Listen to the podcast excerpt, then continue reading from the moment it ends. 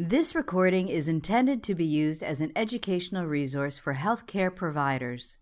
It is in no way a substitute for the independent decision-making and judgment of a qualified healthcare professional. It should not be used to make a diagnosis or to overrule the advice of a qualified healthcare provider, nor should it be used to provide advice for emergency medical treatment. Good morning to all. I would like to thank the opportunity to be here with you, sharing some data or some recommendations of specialists regarding endotracheosuctioning in 2013. What do you really know? I tried to stop in 2013. You have more, some three or four articles in, go ahead of it. I have no conflicts to disclosure. What we do really know, we really know that air management is a crucial element in providing life support to critically ill children, as Professor Curley and Patricia Maloney-Harmel has been teaching nurses from around the globe with their book. We really know that advanced airway management includes the placement of an endotracheal tube to enable mechanical ventilation. And the endotracheal tube eliminates the normal protection against aspiration so that secretions from the oropharynx can be aspirated, and maintaining the endotracheal tube patency is critical for children and neonates receiving mechanical ventilation. So endotracheosuctioning has the primary purpose of remove secretions, prevent airway obstructions, prevent atelectasias, optimizing oxygenation and ventilation, and decreasing the work of breathing. The endotracheosuctioning is performed mainly by nursing and physiotherapists staff, and nursing and physiotherapists staff has a wide variation across the globe according to the practice scope and the education level. So what do you really know? That the adequate humidity is very important when we are talking about patency of the endotracheal tube. Maintain it at 100%, gas warm it to 32 to 34 Celsius degrees, keeps the secretions loose, lubricates the endotracheal tube, and protects the surrounding trachea tissue from the titration. So the endotracheosuction is one of the most common procedures performed in pediatric intensive care units. For Andrew Argent, the ideal endotracheosuction would be pain-free, discomfort-free, safe with no adverse events like loss of lung volume, desaturation, alterations cardiovascular or in the central nervous system, without damage to respiratory system or infections, and effective, removing secretions and preventing the obstruction of the endotracheal tube.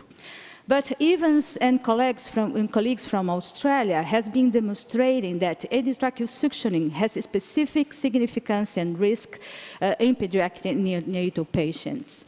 The smaller diameter of the endotracheal tube increases the risk of blockage and many serious complications and risks, including hypoxemia, atelectasia, bronchoconstriction or spasms, cardiovascular instability, infections, pain, and elevated intracranial pressures can be identified. In this research conducted by Dr. Professor Merrill and colleagues in South Africa, where, as you can see, the dynamic compliance and the mechanical inspirated tidal volume decreased during suctioning. And we have studied, published in Portuguese and accomplished in my university in 13 children, demonstrated the same effects in the tracheosuctioning, decreasing the oxygenation and decreasing the lung compliance. So what do you really know? We really know that we must prepare the patient, because this is an uncomfortable procedure described by adults and for older children. So as endotracheosuctioning is frequently performed and causes pain and discomfort, at the procedure is often performed in all ventilated children must receive analgesia previous to the procedure. So to reduce harm and increase the quality of the endotracheosuctioning, some questions arise about what do we really know, about how often, the frequency of endotracheosuctioning, the use of pre-oxygenation, four-handed procedure, use of closed or open systems, deep or shallow suctioning, or in installation of saline solution. So I will try to describe and share some ideas about these questions. How often? For the American Association of Respiratory Care, endotracheal suctioning should not be performed as a routine intervention, but rather as clinically indicated. In this comprehensive review of the literature published in the Pediatric Critical Care Medicine by Professor Merrill and Professor Andrew Argent, there are no randomized controlled trials regarding this subject, but observational studies of clinical practice have suggested that the identification of the need for endotracheal suctioning is a complex issue involving changes in both clinical sites and patient behavior. These colleagues from Australia tried to understand what led the nurses' decisions to suctioning the patient. So they surveyed nurses from the Australian and New Zealand Association of Critical Care Nurses, and they identified that the main clinical criteria in determining whether to perform endotracheal suction for these nurses were the suspected of obstruction of the endotracheal tube, the visible or audible secretions, decreased oxygenation, saturation, and cyanosis, and suspected aspirations was the main clinical signs that lead a nurse to do endotracheal suctioning. These colleagues with this data tried to develop a tool, an endotracheal suctioning assessment tool, considering clinical criteria, assess the respiratory status and also the ventilator status. This was not validated. I cannot find a validation. They said that they will clinically validate it, but this is a very good tool that can help junior nurses to decide when to do suctioning. The frequency is very important when we are talking about specific patients, like, for example, in traumatic brain injury patients. In this literature review conducted by Professor Levontune and Anna Jenkins from UK, they analyzed that all studies demonstrated that endotracheal suctioning produced a statistically significant elevation in intracranial pressure. They identified in two studies concluded that COTS during endotracheal suctioning increase the intracranial cerebral pressure. And avoidance of deep suctioning can be important in these patients. Most studies reported both reductions or increases in cerebral perfusion pressure, so we do not have conclusions about it because of the other clinical variables. Respiratory physiotherapists and mainly endotracheal suctioning is significantly raised intracranial pressure. Hyperventilation previously to endotracheal suctioning and intracranial pressure, there has different results in different studies. And any significant findings when we are talking about nursing care and control of manipulation with these patients. There is some evidence that certain drugs can minimize intracranial pressure rises during endotracheal suctioning. So what is clear for this author is that evidence overall remains inconclusive in this field, as there are contradictory results in many studies.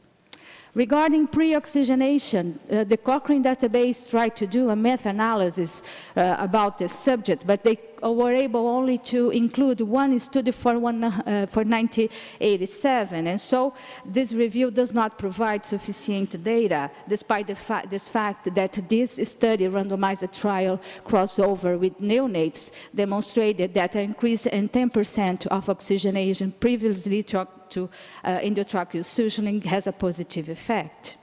For the American Association of Respiratory Care, in preparation for the suctioning event, the level of 100% of oxygen in pediatric and adult patients and a 10% increase of baseline in neonates for 36 or 60 seconds prior to suctioning can be a good option. For Brenda Morrow and Andrew Argent, there was only one randomized trial about the subject in pediatric patients, and so the fall in saturation and oxygenation occurring as a result of suctioning was completely prevented by delivering 100% expired O2 for 1 minute before the procedure. Considering the short-term effects of hyperoxygenation in reducing hypoxia, patients should receive increased inspiratory oxygen levels for brief periods of 60 seconds before suctioning. The optimal level of pre-oxygenation is not a no, and the clinical context should be taken into consideration. So this is a recommendation based in just one trial. The forehand procedures is something that we use very much in clinical practice in unstable patients. When we are using mainly open system to do endotracheal suctioning, there was a very nice research conducted in U.S. Professor Mary Jo Grepp, analyzing in neonates the use of this technique. So, the objective of this clinical trial was to compare the effect of forehanded care on preterm infants if physiologic response, like oxygenation, heart rate, and stress, and behavioral response, like state, stress, defense behaviors, and self-regulatory behaviors, versus routine endotracheal suctioning performed by a sole caregiver. This is a crossover study with 10 infants less than 37 weeks gestation at birth, less than 1 week old, intubated on conventional ventilation and receiving inline suctioning were recruited with parental informed consent. What they found was that the use of forehand procedures has no effect in heart rate, but has a significant effect in oxygenation saturation. Although also stress response, they measured cortisol. The salivary cortisol was measured and did not differ between groups, but stress and defense behavior had significant effects. More stress and defense behaviors were seen during routine care than forehanded care in the post-suctioning period. So it's a very nice research, and I think that in pediatric critical care it can be an important thing to analyze.